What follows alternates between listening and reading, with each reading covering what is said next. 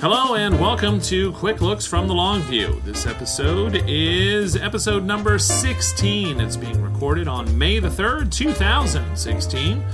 And so uh, today we are here, as always, with my co host for Quick Looks, uh, Lloyd Keller. Lloyd, uh, would you like to say hello this week um, as a teacher with 19 and a half days left of school? Absolutely, and really it's now down to 18 and a half days, but nobody's counting on this side. So hello, and please go home now. Yeah. because I, I, am kind of tired of you, and That's you're really just annoying me at this point. At this point, yes. And Your yeah, dialogue becomes tedious. It becomes very tedious, and I, I just don't want to hear you have to play recorder again for That's me. right. So, That's right. Now is the time when sprockets for me dance. Um, yeah, yeah. Except hello. I still have a concert in another Goodbye. week, so I'm not quite done yet, but I'm almost Bye-bye. there. Bye-bye. Oh, bye bye now. Okay, yeah. My mental level is like here, not here, Not but here. It's here. It's here. It's here. No, I don't know where and mine that, is. and that visual will be lost on everybody. Exactly. Awesome. Exactly. There was a lot of raising and lowering of a hand. it's really what that involved. but for me, yeah. If I was saying hello as a teacher with 19 and a half, I think you're wrong, dude. It's 19 and a half because I don't I don't count my chickens before they hatched. So tomorrow will be 18 and a half, but today was 19 and a half. You see what I'm saying? Today is not done yet. It's not in the books. Yeah, but the school day is. Yeah, but it's I don't know. Whatever. So I'm tired. But you know what's not tired? Two brand spanking new games that we're going to talk about this week, Lloyd. How's that for a segue? You like that? That was a great segue. That was a good one. Also with the power of editing. There's all kinds of Not stuff so we much an on there. the spot segue, right. but more of a more let's of a, do that let's again. do this. Let's do that again. A do over. Um, so the two new titles we're going to be talking about this week. The first one is courtesy of uh, ADC Blackfire, uh, and that title is West of Africa, designed by Martin Schlegel. So we're going to be taking a look at that. And then the second title we're going to be looking at is the second edition of City of Iron by Ryan Laukat uh, and Red Raven Games. And so uh, these are two games that uh, we've actually played quite a bit and are finally ready to kind of talk about and review and share our thoughts. So without any further ado, it's on to West of Africa.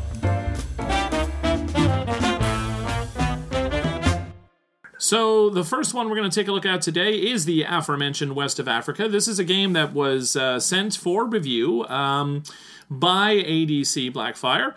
Uh, ADC, for those uh, who aren't familiar, is kind of like a division. It's it's like kind of like a sister company of Spielworxx, and uh, Spielworxx has, of course, been making quite the splash recently with games uh, that they have been releasing. Um, ADC put out like Kraftwagen, which I think we talked about a while back, um, but like Spielworxx puts out games like Colonialism, and they put out uh, Arkwright was you know one of their biggest, heaviest games, um, and they actually I don't even think I told you this, Lloyd. They are going to be putting out Sands of Time. Do you remember that game that we play tested by Jeff Warrender like ages, like years ago, like three years ago? We worked with Jeff on that game. Do you remember that? I vaguely. It was the one with like the they, they were kind of like achievements, but they were like chronicles, and you had to like and, and it had like the circular map of the world. Do you remember that one? I I only Yeah, remember yeah, that just yeah. barely. We did that like years ago. Well, apparently that's going to be a new title from Spielworxx, so that was kind of fun and exciting to hear about. So um, th- these are companies that are kind of putting out a lot of intriguing titles, and Blackfire is kind of like I think a little bit of a more sort of a mainstream kind of a game line, if I'm understanding things correctly. Spielworxx is that like heavy, heavy. You know, gamer games. You know, the the, the real brain burny hours, like Arkwright. Yes, even the name Arkwright. Arkwright. Yeah, sounds like something that like Conan would say. You know, when you play Arkwright, hear the lamentations of the women. You know, I mean, because it's a beast of a game. thrust before you. Put them to work in the cotton mill.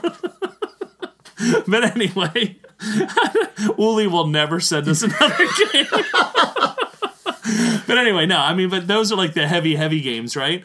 And then you have these kind of like a little bit friendlier, like easier. They're still challenging. They're still good strategy games, but they tend to be on the uh, shorter time frame side, um, a little bit uh, less dense when it comes to mechanics and things of that nature. So, um, this is a game called West of Africa, and basically what it is is each of the players, it plays from two to five, is going to represent. Uh, you know, I, I guess like a business owner, and, and you have uh, some workers, you have a ship, and you are basically trying to kind of uh, grow crops, harvest these crops. These could be things like sugarcane, things like that.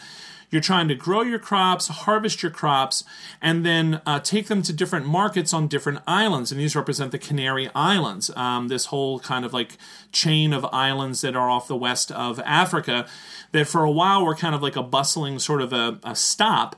Uh, during the age of exploration, but then kind of got bypassed for a while, and people kind of forgot about them, and then now they kind of have uh, come back um, as the trade routes have kind of shifted again, and it's discovered that you know some things can grow there. You know, it's it's a good climate for certain types of uh, products. So you're kind of growing these crops, you're harvesting them, you're shipping them perhaps to markets on other islands in the chain, and you're also kind of building up sort of trading posts. Is kind of the way I, I look at it. They're like little houses like you would see in so many other you know Euro games. These kind of like nice little wooden houses, and so you're trying to put out your trading posts and build them them up.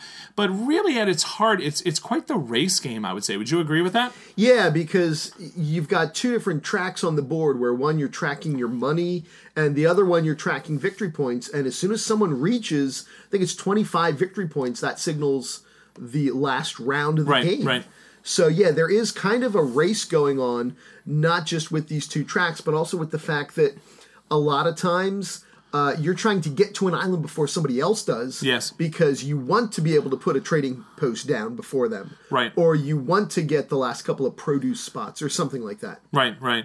And you know, this is very important because the another thing that makes it feel like a racing game is that the cost to build these trading posts on these islands is varied. Mm-hmm. So the sort of like early spots, the prime spots, maybe if you want to think of it that way, might only cost you like what is it, eight or nine dollars? I think it's right? only six actually. Are there some for six? Yeah. Okay, all right. So it could be as low as six, right? And then the highest ones I think are like twelve, 12, right? yeah. Right. So yeah, getting in early is good because you're going to be able to put out your trading posts.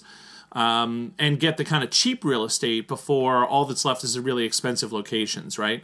And, and so that makes it feel like a race a little bit too. Um, however, you can only build your trading posts where you kind of are sort of in the position of power, like you're like the mayor of that island. Yeah. And the only way to become mayor of that island is kind of have the most influence on that island.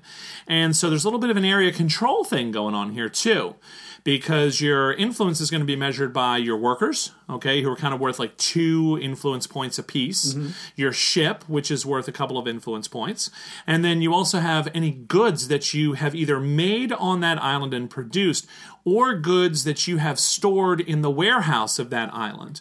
Maybe you're going to sell them there, maybe you're not. Maybe you're going to transfer them somewhere else. But it's kind of like wherever you're most present, wherever you kind of have the largest presence, you kind of are sort of like the bigwig of that island at that particular point in time in the game, and that gives you the right to build there, whereas nobody else would have that right.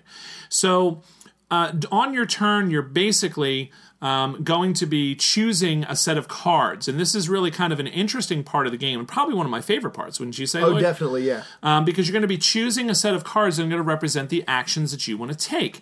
And so the cards are either going to show you islands, and they're going to have like the picture and the name of the island, or they're going to show you an action. And what you're kind of doing is you're kind of pairing the actions with the island. So you can put out a produce goods card and two different island cards, and that means you are then eligible to produce goods on those two islands. You could also put out um, a card that will then um, maybe move your ship or maybe move colonists, your workers, right? And those workers will give you a discount when you're producing goods because normally it costs money to kind of produce these goods and farm them and raise them and all that, right? Well, the workers will make things cheaper, right? Um, so you might put out that card. And so you have to kind of decide, like, what's the order I'm going to do these things in? So first, I might move my colonists so that when I produce the goods, I get a discount on the production of those goods. And I can use that production card to actually produce on two different islands, which is kind of nice. And so there's kind of like a little bit of a, um, a, a also a little bit of like a almost a, a press your luck kind of element in this because if you are kind of on that island and you're putting out the same cards that I am, then turn order becomes super important because you might be able to kind of fill up all of the production slots. Each of the islands has a certain number of production slots, which are scaled for the number of players, which is quite nice. And so you might actually be able to produce on that island long before I do. And there might be nothing left when it comes my turn, right? So you have to kind of like try to really carefully plan and you have to think about like where are other people on the board? What do I think they're going to be doing? Because if I'm not careful, I might lose out on taking an action because someone gets to it before me, and that could be the building of the houses, uh, the trading posts. Um, that could be the um, production of goods. Um, and, and the way that's going to work is based on this cool initiative system. So every card you play has a value on it. And all the cards that you play, you're going to sum the value, and that's your initiative number. And whoever has the lowest initiative number gets to go 1st mm-hmm. And then you kind of take it from there. So this is the way in which you can kind of get boxed out. So I might play that production card and those two island cards fully expecting that I might be blocked from one of them. It's not that I so much think I'm going to produce in both. It's that I'm fully anticipating getting stuck somewhere. And so to play it safe, I'm going to have to play that second card. But playing that second card has another value printed on it, which makes me go later in turn order, right? So Yep. there's all kinds of really interesting decisions to be made based on this initiative system. Once everybody has kind of revealed their cards, and you can play, I think it's up to four cards, you can play a fifth if you want, but you have to pay for it. Yeah. And then, of course, playing a fifth card usually means your initiative number is even higher. So you're going to be going even almost guaranteed to go last if you play five cards. And then there's this other cool card that you can play. It's the minus four card.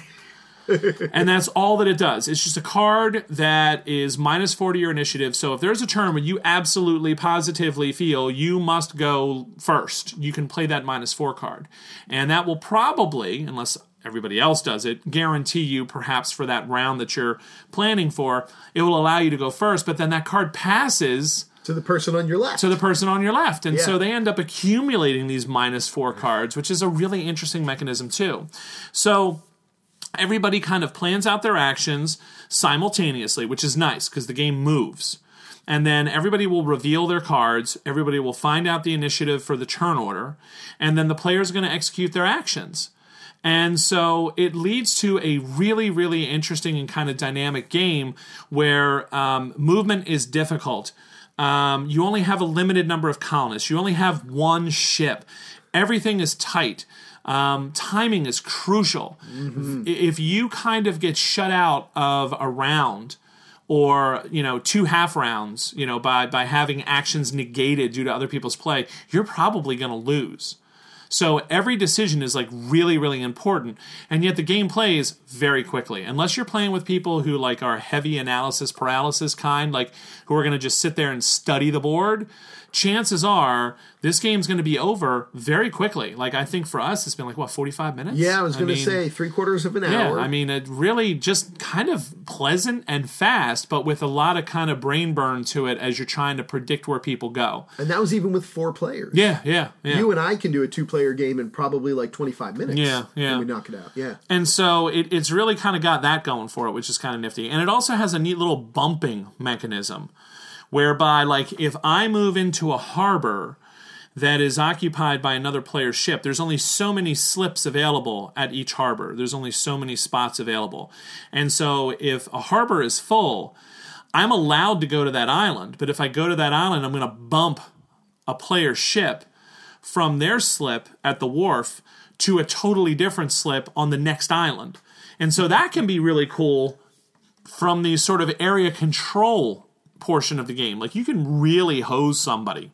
Like it's kind of a mean game. It can be because when Yeah. you do what you just explained, that's like a four point swing in influence because Mm-hmm. they're losing two and you're gaining two. And yeah, that can be really important. Yeah. So I mean, it, it's got a, a lot of tried and true mechanisms. Like it's got the area control, it's got the racing aspect, it's got the initiative, it's got that sort of. Um, the, the sort of benefit cost kind of calculations, you know, the cards that are really useful for you, like selling goods, have a high initiative number on them. Mm-hmm. You know, the best islands have a high initiative number.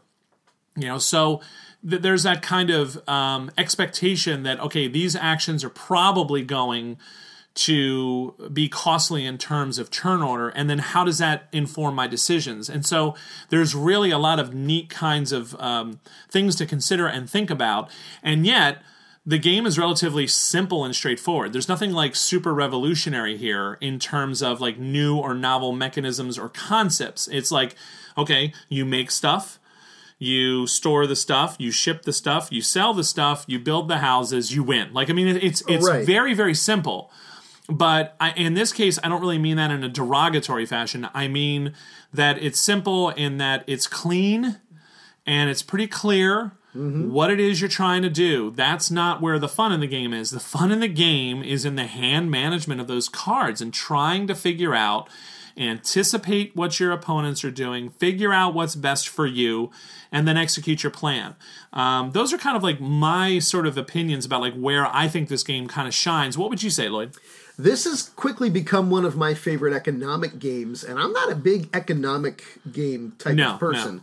But I like You this rage for- quit Indonesia. I think. totally, I did rage quit Indonesia, and it's because I was kind of blocked out of everything at one point, and I remember just sitting there, and I crossed my arms, and I leaned back, you were just- and I just let you guys You play the rest pouting. of the game. I know. Every I time know. it was my turn, I'm like, I pass, I passed. and that was You it. Like that was the rest of my There was game. nothing you could do. Two hours later, I'm like, could do. okay, who won? Who won? Was it me? but no. So west of uh, Africa. west of Africa, I've really enjoyed this game because all the reasons you've said. I mean, it, it is very clean. I, I I think there's kind of an elegance in the way these cards work Mm-hmm. because when you're trying to plan out and decide what you're going to do, the more actions you decide to take, Right. the better your chances of ending up in last position. Right. And I've played games of this where I've only done maybe one thing for my whole turn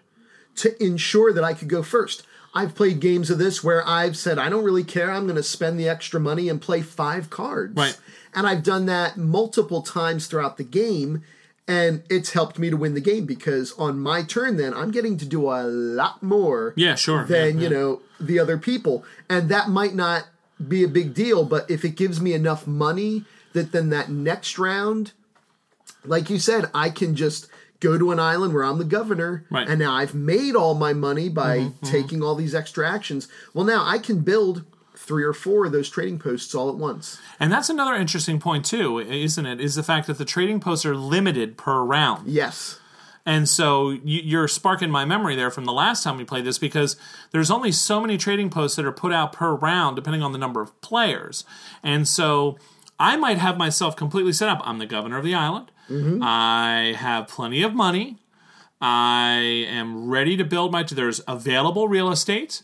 Yep. Um, and I'm like all set, but the problem is, is that both you and Joanna, or you and Carter, were before me in turn order, and you guys built, and one of you built like three, and the other built two, and all of a sudden I'm looking at the board, I'm like, wait a minute, all the trading houses are gone.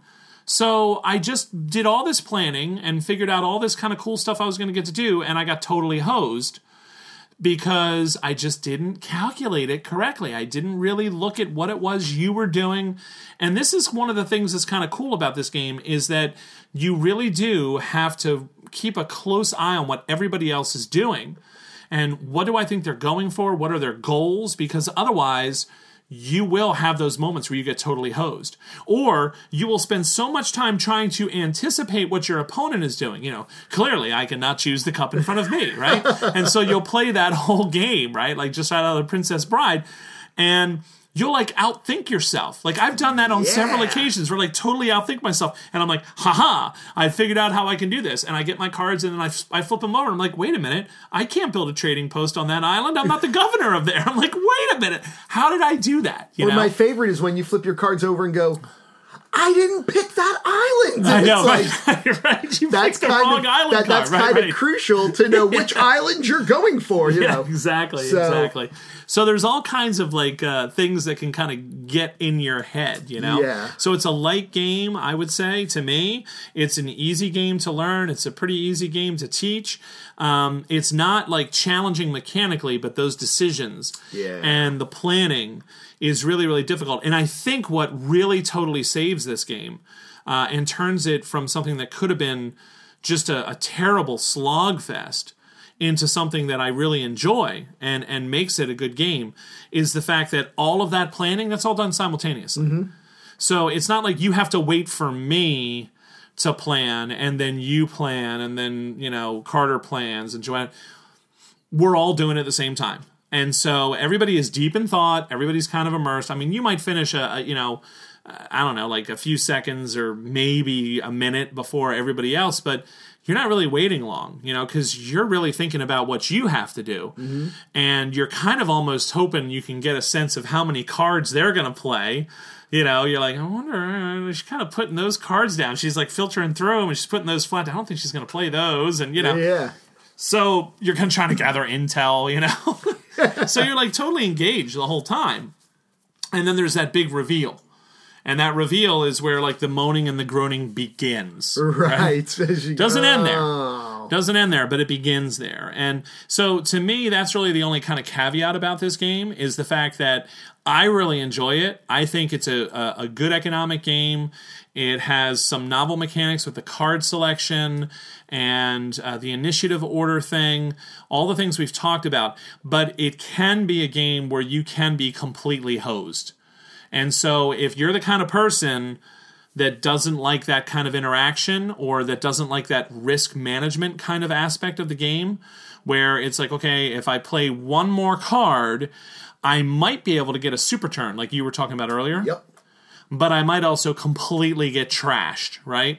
So if you're risk averse, um, or if you're the kind of person that doesn't like that kind of sudden turn of events, this might turn you off a little bit because it can feel and become downright mean. Um, if you're the kind of person that you know likes that kind of thing and likes that challenge, then this game will be like right up your alley. So uh, I, I've I've enjoyed this one thoroughly. Um, I was thinking, Lloyd, before I ask you for your final thoughts about this game, whether or not Carter would want to kind of share a little bit about what he might think of the game because he's actually played with us uh, quite a bit. So, um, Carter, I'm going to ask you to take the third chair here for a minute, and um, can you tell people, you know, what your thoughts are about West of Africa? What have you thought about that game? First thing I have to say, I took four trading stations. Mom took one.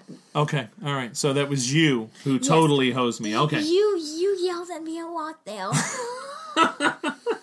I'm not above yelling at you. I, I, I'll admit that. I'll admit that. In a game, I've pushed him. I've almost oh. pushed him off the chair. I've been like, "You little," and you know, just give him like a little shove. You know, just a I little think bit. I actually fell off the chair once, so I think that was kind of my fault. So anyway, what what do you think about the game? I mean, you've played this with me. You've played it uh, three player, two player, four player. Uh, I think you played it at every player count except five. So what what did you think about it? What I like about the game is the fact that you can kind of move your goods using your ship icon. Your ship icon is naturally worth two, and when you move, the maximum of goods you can move is three. When you move three goods with your ship, that's about five influence that you're moving, moving with your ship. So let's say you have absolutely no influence on this island, you have a bunch of money, though you want to buy some real estate on there Right.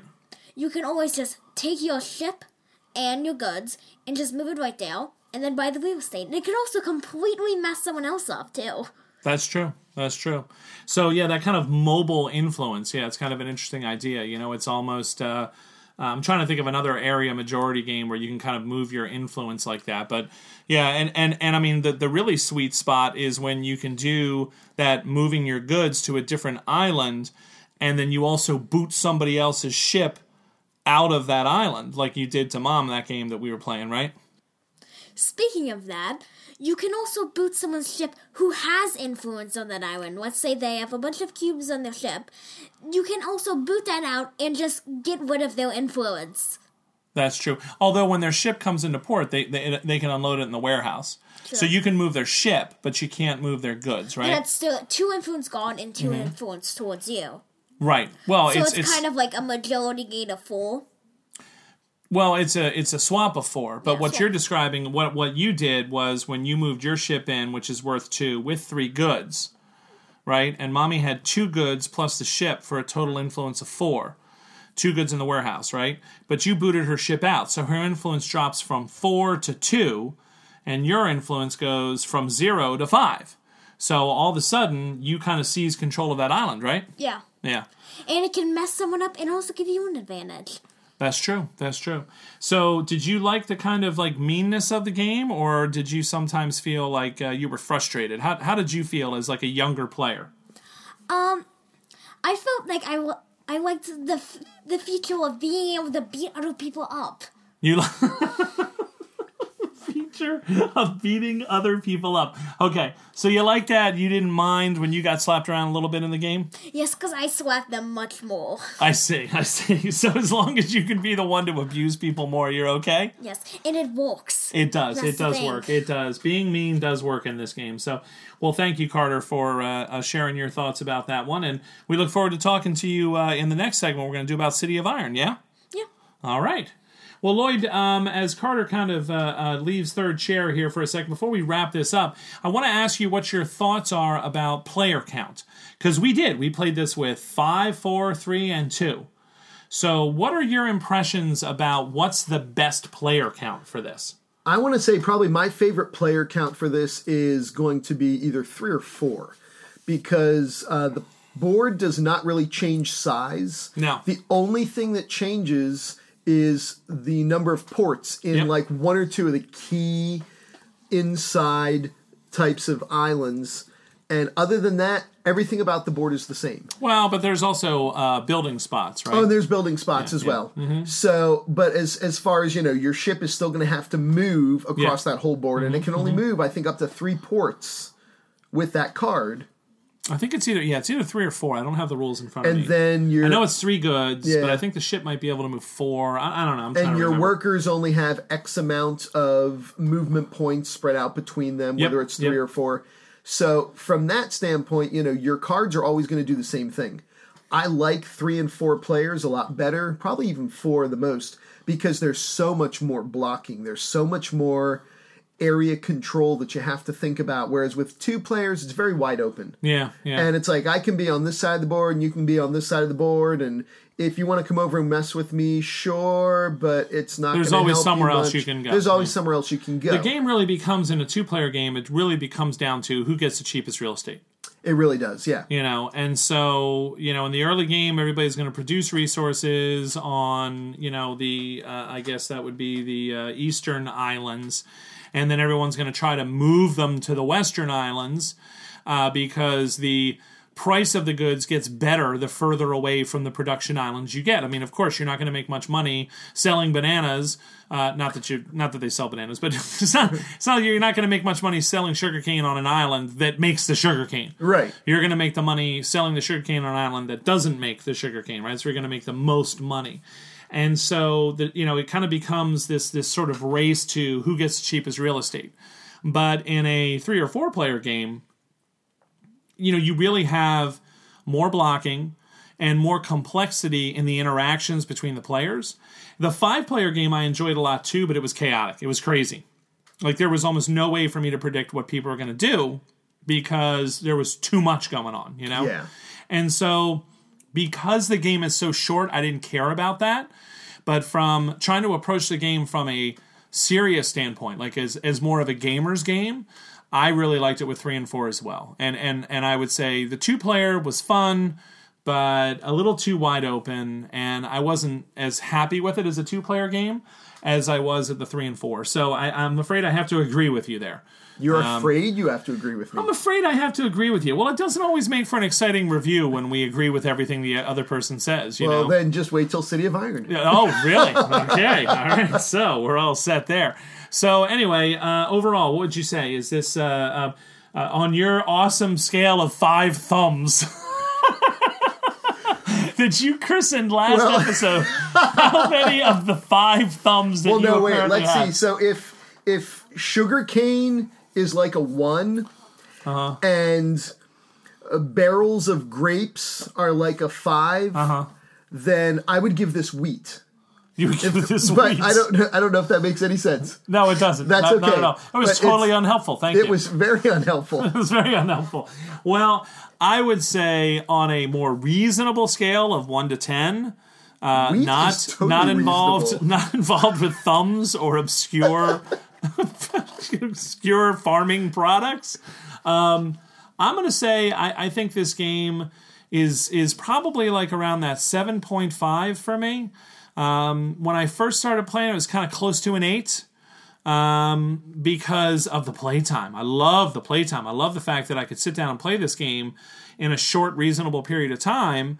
And so that kind of had it like about an eight, but I've played it quite a lot now, and it's settled down a little bit. It's simmered down, you know, simmered down now. Simmered it's down simmered down a little bit from that. So I'd probably give this one a seven and a half, right? So it's not the dreaded seven that I'm always talking about. It's a little bit above that.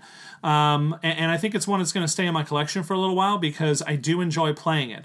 So I would definitely say um, this is one that I like. I would recommend it to people as long as you can deal with the nastiness. So um, with that uh, being said, I'm going to say uh, that's it for our thoughts for this uh, fun new title from ADC Blackfire, West of Africa.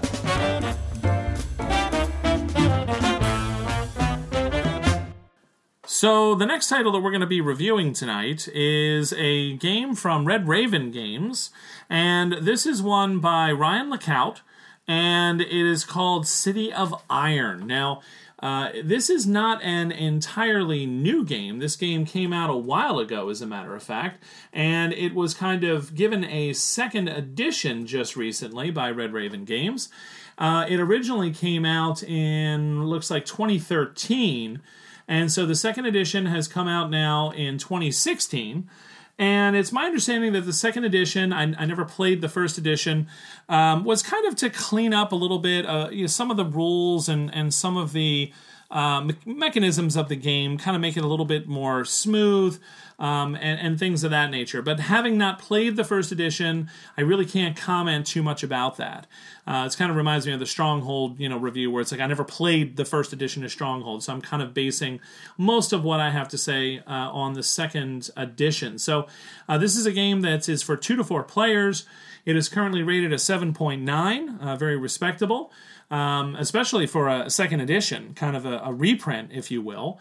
Um, and it's uh, listed at about 120 minutes. I would say it's less than that. I, I don't find that the game takes quite that long to play, especially once you know it. Um, and in this game, um, boy, like so many of Ryan's games, I don't know exactly how to classify it. Um, whether you're kind of like city building, it kind of feels like a city building game. Uh, but each player is kind of supposed to be a race, okay? Uh, a group of people. So you know you have the the scientists, and you have uh, the the sort of toad engineers. You know, I the, liked them. the toads, right? Uh, you have like the pig people, right? Um, and uh, another uh, a group of humans as well. You have And the albinos. They all have white hair. that's that's the sci right. Those are the scientists, right? The the the white hair. It's the white player, basically, right? Um, because you have a, a white player, a red player, a green player, and a uh, I forget what color the pigs are, but anyway. Um, I digress. So each of the players is going to represent a different race, and uh, what you start off with like a homeland, and you have the ability to build basically five buildings, like five different things in your homeland. Um, and that's like what you have the population for. That's what they kind of call it, is your population. And the buildings that you can build are basically going to give you in game effects. They're going to give you uh, extra card draws at the end of every round, or rather at the, the start of every round. Um, they're going to give you uh, maybe extra income. They're going to produce goods uh, that are going to be important for you as the game goes on. Um, they, might, give, you books. They might give you books. You get some book learning. They get- might give you a special ability. they could give you a special ability. There's all these cool kinds of effects. And so, um, what you're doing in the course of the game is you're trying to build up your little empire to be the best, to be the most influential, right? To have the most prestige, whatever it is you want to call it. You want to get the most victory points, is Yeah. the bottom line, okay? And so, the game is going to proceed through, uh, I think it's like seven turns. yeah. And so you're basic, and you're doing three actions per turn. So at its most basic level, you're going to do 21 things in that game, uh, and that's it. Now, trying to sort of get enough money, gain enough knowledge to build buildings, to research other technologies and cards and whatnot, to improve your abilities, and then continue to sort of build an engine towards empire greatness is really kind of the subject of the game. And the game accomplishes this in, in a few different ways, but the core of the game is this kind of a deck builder. It's a very interesting way of doing a It deck is, builder. yeah, yeah. So it kind of reminds me a little bit of a few acres of snow. I don't know whether Ryan actually kind of borrowed anything, um, and, and I'm not saying in a bad way. I mean, designers, eh, you know, area control is area control. You know, um, you know, deck building at this point is kind of deck building. You know, you might give a tip of the hat to Magic, Richard Garfield. You might give a tip of the hat to Donald Vaccarino, but at this point, deck building is deck building, right? Um, but but what he did was very interesting with this. So you you have two different decks of cards. One of them is your civil cards, okay, and the other are your military cards. Mm-hmm. And you start off with two cards from your civil deck and two cards from your military deck, and that is your deck. You have a deck of four cards. Right. Okay. The rest of the cards, like like Wallace's A Few Acres of Snow, are kind of off to the side. They're in what's called your buy pool. And so these are all the other cards in the game that you can purchase other than buildings, okay, and land. These are all the other cards that are going to help you build more buildings and gain more land and produce more resources and get more victory points. And as Carter said, get more special abilities. But you have to purchase them as the game goes on. And so at the start of the game, you have four cards. You basically get to do three things. You're going to try and make a little bit of cash, and then you're immediately at the end of the first round, you're going to be starting to draft new cards. You're going to be buying new cards from your deck. The decks are very symmetrical for the most part, but there are some tweaks that kind of make each deck slightly different and give it a little bit of a unique feel. Uh, the the white player, um, you know, the scientists are that they have more cards that are going to let you do more things with knowledge books, either acquiring books of knowledge or selling books of knowledge. All of these different kinds of things, right? Um, you know, the the the uh, hog player is going to play slightly differently. Uh, they seem to be a little bit stronger, perhaps militarily than um, you know the scientists you know player and and so each of the decks does have some differences and some differentiation but a lot of the cards are going to be roughly the same okay and what makes the game super interesting at least for me is the idea that every time you are buying a card, you are making perhaps a unique deck, a unique combination. You're looking for card combos. If you like card combos, this is definitely a game for you because there are cards in each of these decks and they're sizable decks. How many cards did you say in each deck, Car- Carter? What would you say? Like 20, 30? No, I think less. Like, I would say 15 to 18. 15 to 18 i don't know exactly how many cards but so you're thinking like 15 in in each deck so maybe like a total of 30 cards that might, he Yeah, could be right Yeah, somewhere about there. he could be right and so you know when you look through these decks and as the game unfolds there are going to be certain games where certain cards are going to be like really important to you and then you'll ignore cards for games at a time until a situation arises and you're like wait a minute this card could be really useful in this situation and that kind of allows you to kind of think about the game in a whole different way and so um, that's kind of the, the crux of, of the sort of mechanics of the game now, the goal of the game has almost everything to do with these goods. There are these kind of tracks at the top of the board. They look like dials. The art, of course, is beautiful. The board is beautiful. The components are stunning. The conceptual art of these distant lands, and there's like floating islands in the they're sky. great, yeah. it's just fantastic stuff, um, as you've kind of come to expect from from Ryan's work. And so there's these tracks at the top that are all these different goods. So there's like these little weird like cow looking things. They look like Scottish muckle coos or something, you know, like these kind of weird horned cows. And then Yeah. there's, there's like pink Turnips. pink moss. Oh, pink moss. Pink moss. pink yes, moss. there's pink moss, which is apparently all the rage. And there's turnips. turnips. Turnips. are a big deal. Apparently you can make like turnip beer or something and you can, you know, get a lot of victory points. I points might that have way. had the brewery. I think you time. had the brewery, or the right? distillery they called out it of yeah. turnips. Yeah, I Yeah. don't know what you're supposed to make out of turnips. Um, Uh, you know, and then there's like uh, uh, gears, which represents, I guess, like machinery and, and things like that. And then there's tentacles, because everybody needs I tentacles. think And it then- kind of represents kind of like, kind of like what pe- most people consider like the deceased head of an animal in the wall, kind of just for show, like kind of. it's like a trophy animal, right? It's the tentacles, right? So somebody released the kraken and then Right. it died. Um, And then there were demons in a bottle. demons in a bottle are cool. Like so, apparently, like this world that Ryan's kind of like envisioned, like you know, power comes from demons in a jar, right? they like kind of provide you with power, and so there's all these different tracks, and so what's going to happen is. Um, at the end of every round, you're gonna you're gonna get to do three actions, and those actions could be building a card from a central display that you want to add to your city, and that card might give you three of the cows, or it could give you two pink moss, or, or whatever. It might be an academy that gives you a book of knowledge every round. A lot of the really good cards that are in your decks and uh, good building cards later in the game require book knowledge, right? Yeah. And so, you know, b- books become very important and how to get books and all that kind of fun stuff, right? So you kind of have that to kind of uh, look forward to. Um, and, and so you, you, you have this area of the board, but then you also have money, which is very difficult to come by. And so you have to balance all of these things, like the cards I want to buy with uh, the money that I'm generating, the knowledge that I have. How do I want to spend those resources? at the end of every round after you've done three things um, you know where you're either building or you're researching or you are attempting to conquer a helpless village. Don't know why. You're gonna take over a little village so you can get yourself some some pink moss or And there's no diplomatic way of taking over the no no no. You just have to you have to have enough guns is basically because military strength is represented by guns very Yep. simple They're not represented technically by guns. They're represented what looks like a target sign. It does. It looks like a big old target, right? So uh, that's the that's the distance marker, right? Yeah, we got to talk about that too. And so um, you, you might you might do that. You uh, could just simply uh, take money. You could just take a buck. Um, you know, you could then do what's called take an expert action. Expert actions have everything to do with the cards, and that's where you can play a card out of your hand, and you can activate an ability at the top of the card.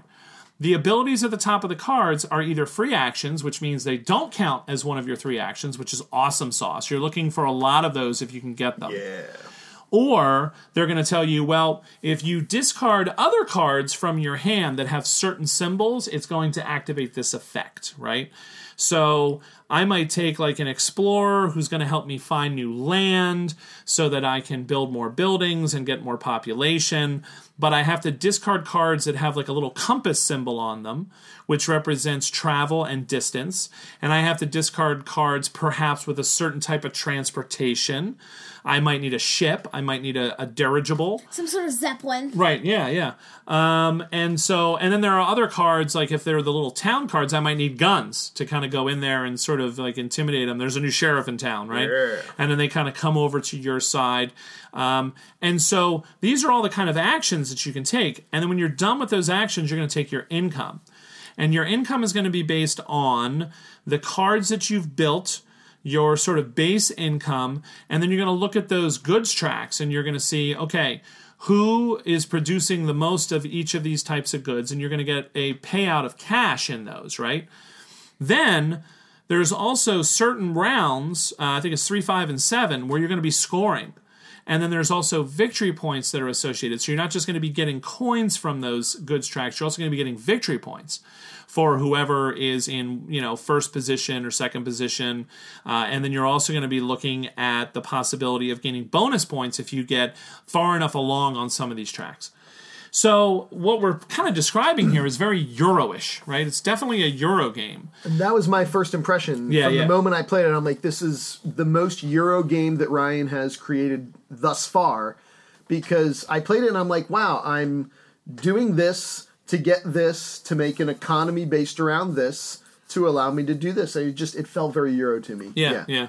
So, um, but it's got this kind of beautiful kind of art and kind of conceptual sort of framework of these distant lands and different places, and so that kind of comes through, uh, and, and it really is is quite a lot of fun. Um, Carter, you've played this with me quite a bit. Um, we've played this two player. Quite a bit. Yeah, yeah, we've played this uh, two player quite a bit. Uh, we played a three player, um, and I think you played it with us four player once. Um, what what what were your thoughts about this game? What what did you notice about it? What did you like about it? Um, what, can you tell us?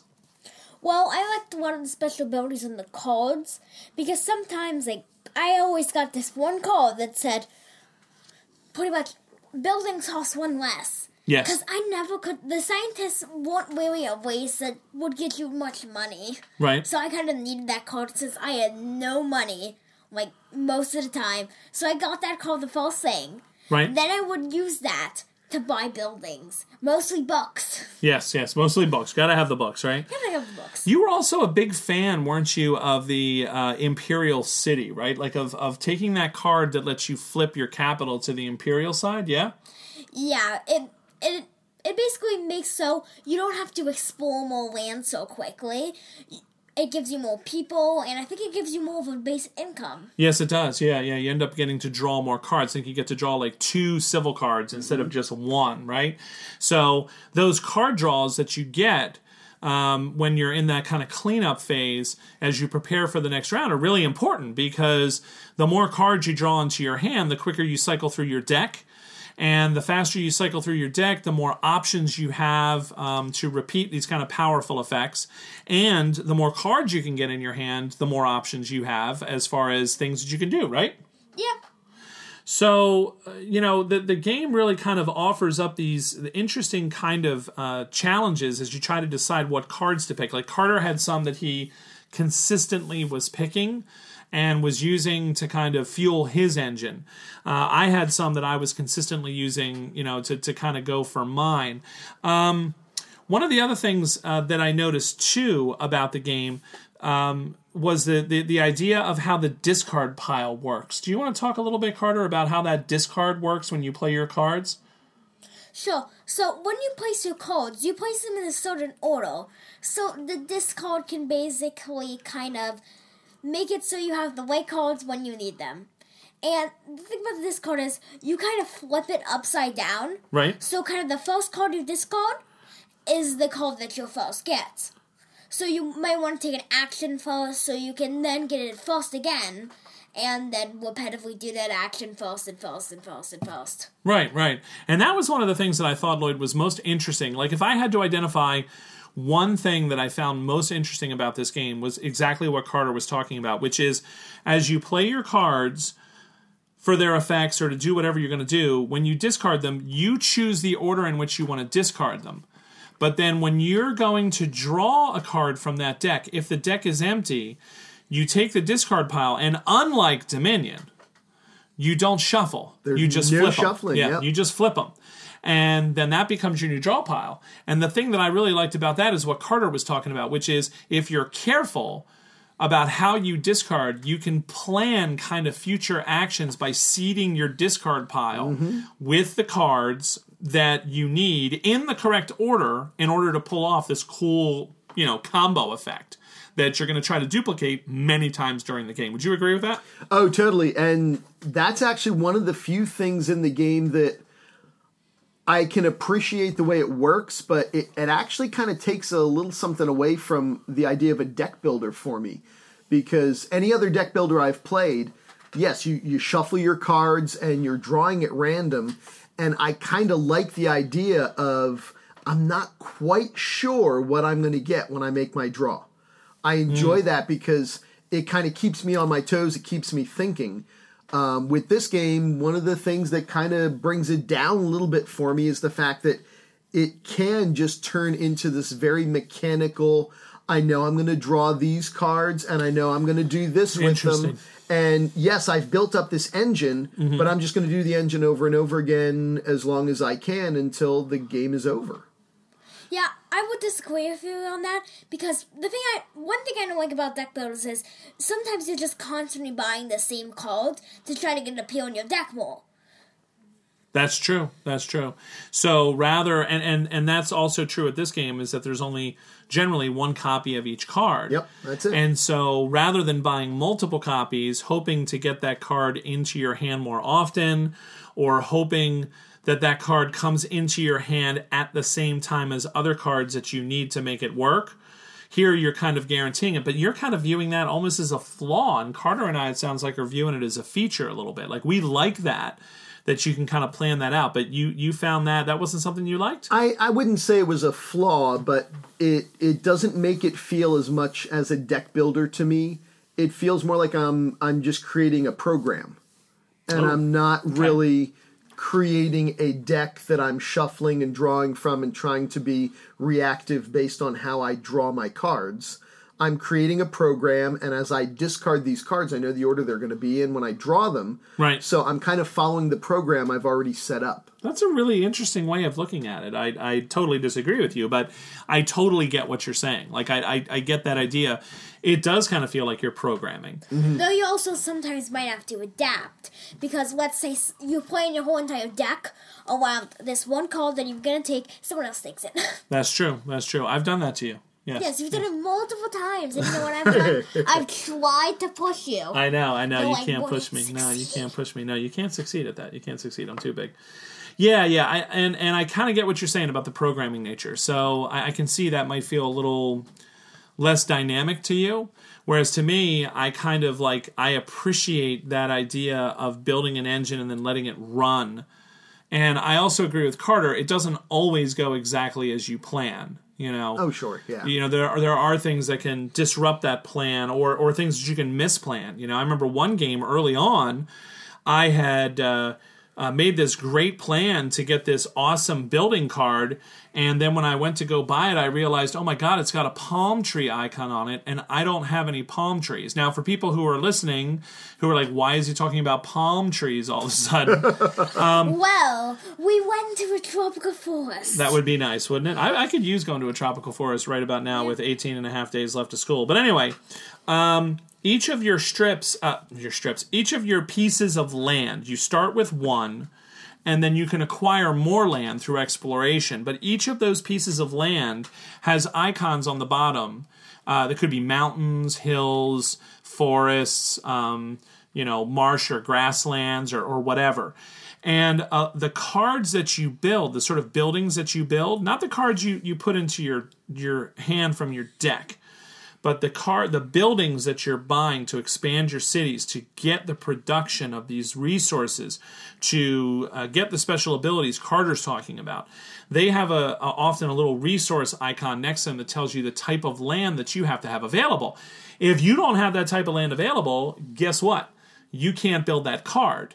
And i remember you know that messing me up several times you know thinking like i was all set and ready to go and then realizing oh man i, I completely missed something. So there's a lot of cerebral stuff with this game that I really enjoy. That kind of layers of planning that I dig.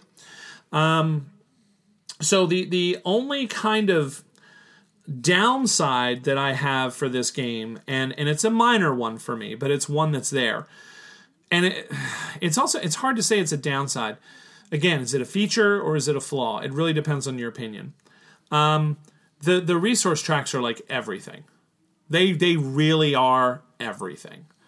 If you can get into a lot of those resource tracks, um, the more the merrier. And it doesn't even necessarily mean it, it matter so much if you're in first place in all of them. As long as you're on them, you are going to be in this game. But if you let one of the players get on three or four of these resource tracks, and you are on like one, you are going to be quickly left behind in the dust when those scoring rounds come. Would you agree with that, Carter?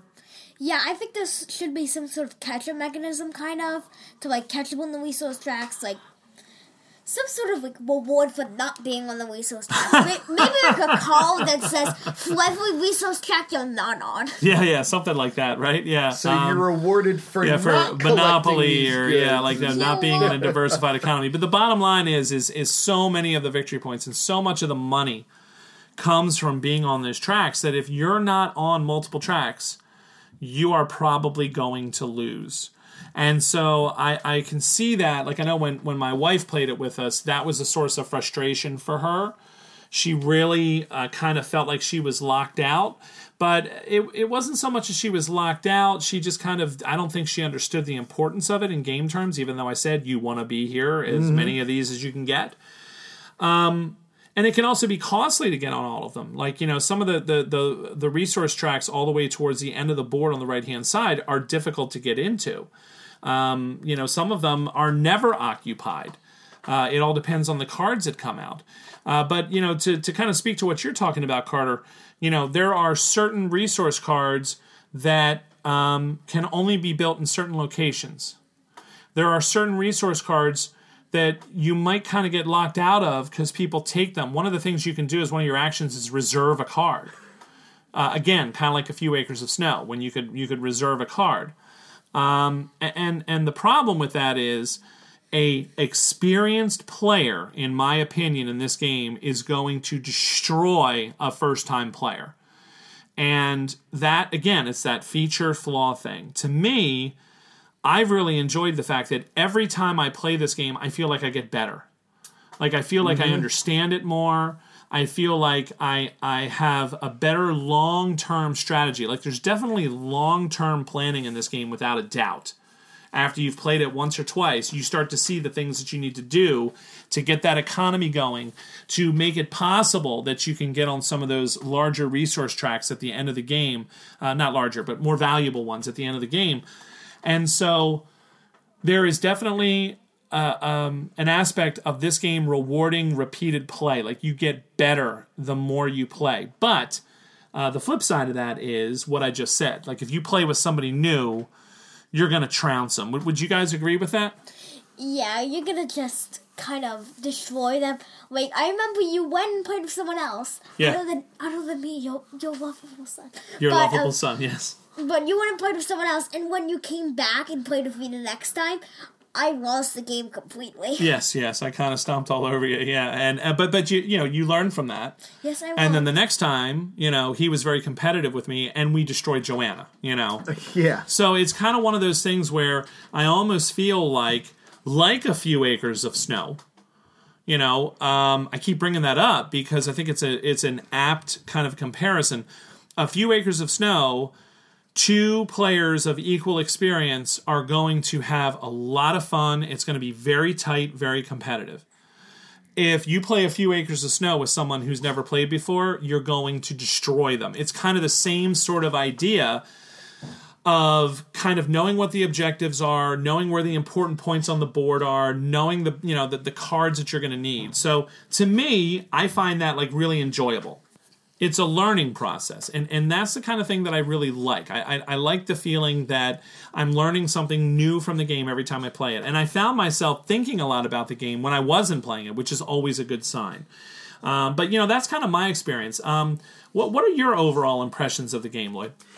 I really did actually enjoy it because when I take a look at it as basically a Euro, just kind of like you're saying, uh, there is a lot of learning that's involved. And the first time I played it, I think in, in your example, you were on almost every one of those resource tracks. Oh, the yeah. first time I played it with you. Yeah. And I was on like three.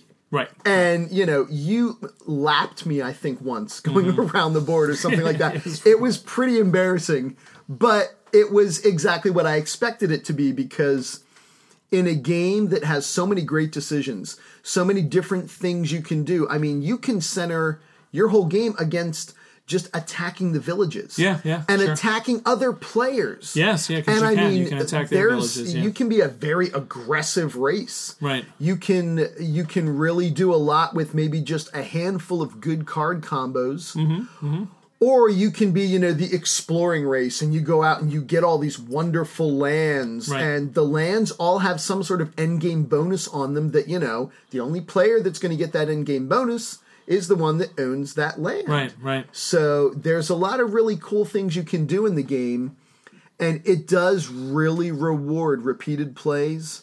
And the more you play it, the more you're going to learn um, something new that you can do with it. Mm-hmm, and now, when I get to play it, you know, I can actually start to think from the get go. Okay, if I'm playing this race, what do I want to try this time? Right, right. Like even looking through those decks, now that I'm more familiar with how the cards work and what they are, now I'm exploring and saying, well, maybe I want to try using this card this time. Let's see if this combo works for me. Right. And even though I'm programming, like I use that example, I'm programming maybe what I'm going to be doing for the rest of the game. I, I want to see if that's going to work for me. Yeah. So I do enjoy that much. Yeah. So Carter, we've talked a lot about things that we like in this game, uh, things that we enjoy. Is there anything about the game that maybe you kind of wish was different, or maybe didn't enjoy? Well, one thing I think about the game is it should be a little bit more compact because the game is quite large, and mostly Yes, because of the board. Yeah. The board is very large, and there's not much on it. There's the tracks, and that's about it. Yeah, yeah. I, I I think I might agree with him on that. I mean, you have the tracks, you have the initiative order and turn order cubes, and then you have like the round cube, and then a lot of beautiful artwork, but not much else. So you think that could have been made a little smaller? Yeah, I think the board is mostly kind of for like a little bit of a picture. Yeah, yeah. I, I I would agree. Um, eh, the, the real estate in this game can be a bit of a problem. What, what do you think, Lloyd? Well, I actually liked the fact that it covered an entire table, and I that was one of the things I liked the most about the game was as you acquire these new lands, you get these nice big long thick cardboard strips with this great artwork, and then the buildings that you build, you kind of put beneath those lands. So you're almost looking at, you know, these large portions of the table where like this is what I've built, this is what I've become. These are the lands I've explored, these are the buildings I've created. This is my civilization. Right. It's not just down to, you know, I use a cube to mark this spot on my player mat. Oh, that's a whole building. Woo! Right, no, there's right, there's a lot more going on here. Yeah, yeah. Um, and that's actually one of the things I like the most about the game is just at, at the end you look at what you've created, and the artwork's beautiful. It all is, the components are great. So They are. I didn't really have a problem with the fact that this covered your entire kitchen table when we played it. Well, I had a little bit of a problem with it. I agree with Carter only because it covered my entire kitchen table. like my kitchen table is not small. I mean, it's like what five by three or whatever. Like it's, It's a a good standard, size, yeah. good size table. And you know, I had stuff that was always kind of in danger of falling off the edges because if you try to put your strips of land out and then your buildings beneath it, like it, Yeah, I had to put them to the side because Yeah. I couldn't actually put it beneath it. Right, right, because the board was really, really big. So, as much as I love the art, as much as I, I you know, enjoy all that, I kind of have to agree with Carter. I, I think maybe the board could have been made, the central board could have made made a little bit smaller. Um, and you know, I, I like the player mats and, and all that fun stuff. Like everything's everything's pretty cool. Um, the the artwork is great. Uh, the production quality is really really nice. I can't really compare it to the first edition because I never played it. I didn't have it. But uh, this is definitely a game that I have played a lot of since I've gotten it. Um, and it's one that I really, really have come to enjoy for all of the reasons we've discussed. So for me, I, I would definitely say this game right now is about an eight for me. I, I really like this one.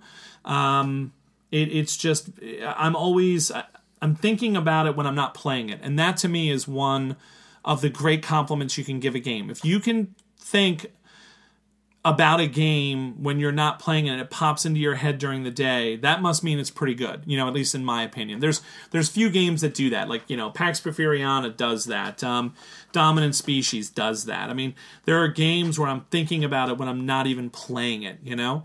Um, and so that that's one of the things I really like about this. Uh, what would you rate this on a scale of 1 to 10, Carter? Well, I would go Lloyd here, and I would say wheat. Wheat. Thank you. Thank you. Thank you so much.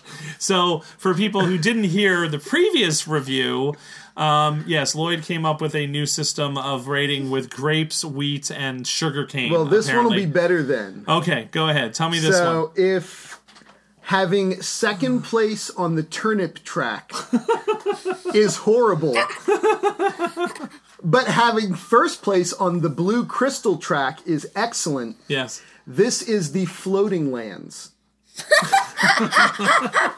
that you made just explored. No sense whatsoever. Well, How well, about- what? I can make a connection to that. Okay. So, the floating lands, most of the blue crystal materials require floating lands for their location, so that translates to a 10. Very good. I like that. Good job. Good job. All right. So you heard it right there. Lloyd Keller gives City of Iron a 10 floating lands because that's where blue crystals are made. I like that logic. Good job. So that'll about wrap it up for our review for City of Iron by Ryan Laukat, published by Red Raven Games and published in 2016.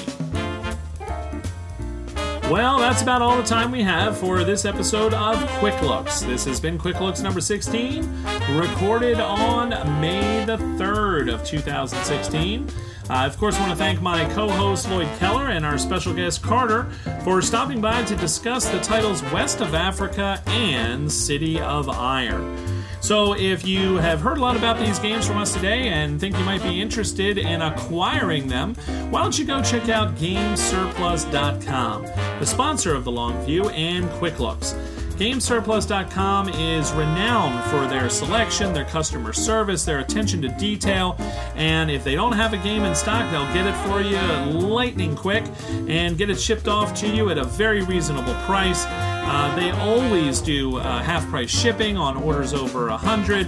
Um, they really are just one of the, the industry standards. I think they, they kind of set the example that uh, everybody wants, which is I, I, want my games at a reasonable price. I want great customer service, personal attention. I want uh, attention to detail in packaging and shipping. And so these are all the things that Game Surplus excels at. So if you're looking at buying a game, go check out why GameSurplus.com is our first choice whenever we're looking for the next great game. I also want to give a shout out to my local game store, the Gamer's Edge in Stroudsburg, Pennsylvania. If you're in the northeastern PA region, stop on by, see all that they have to offer. That's a huge selection of games, video games, comic books, cards, games, everything you can possibly imagine they have there. Lots of open table space, conveniently located off of Interstate 80, right on Main Street in Stroudsburg. So if you're in our area, stop on by. And if you do, please be sure to tell them the Longview sent you. So for Lloyd Keller and myself and for Carter, I want to say thanks to everybody out there for listening and have a great night.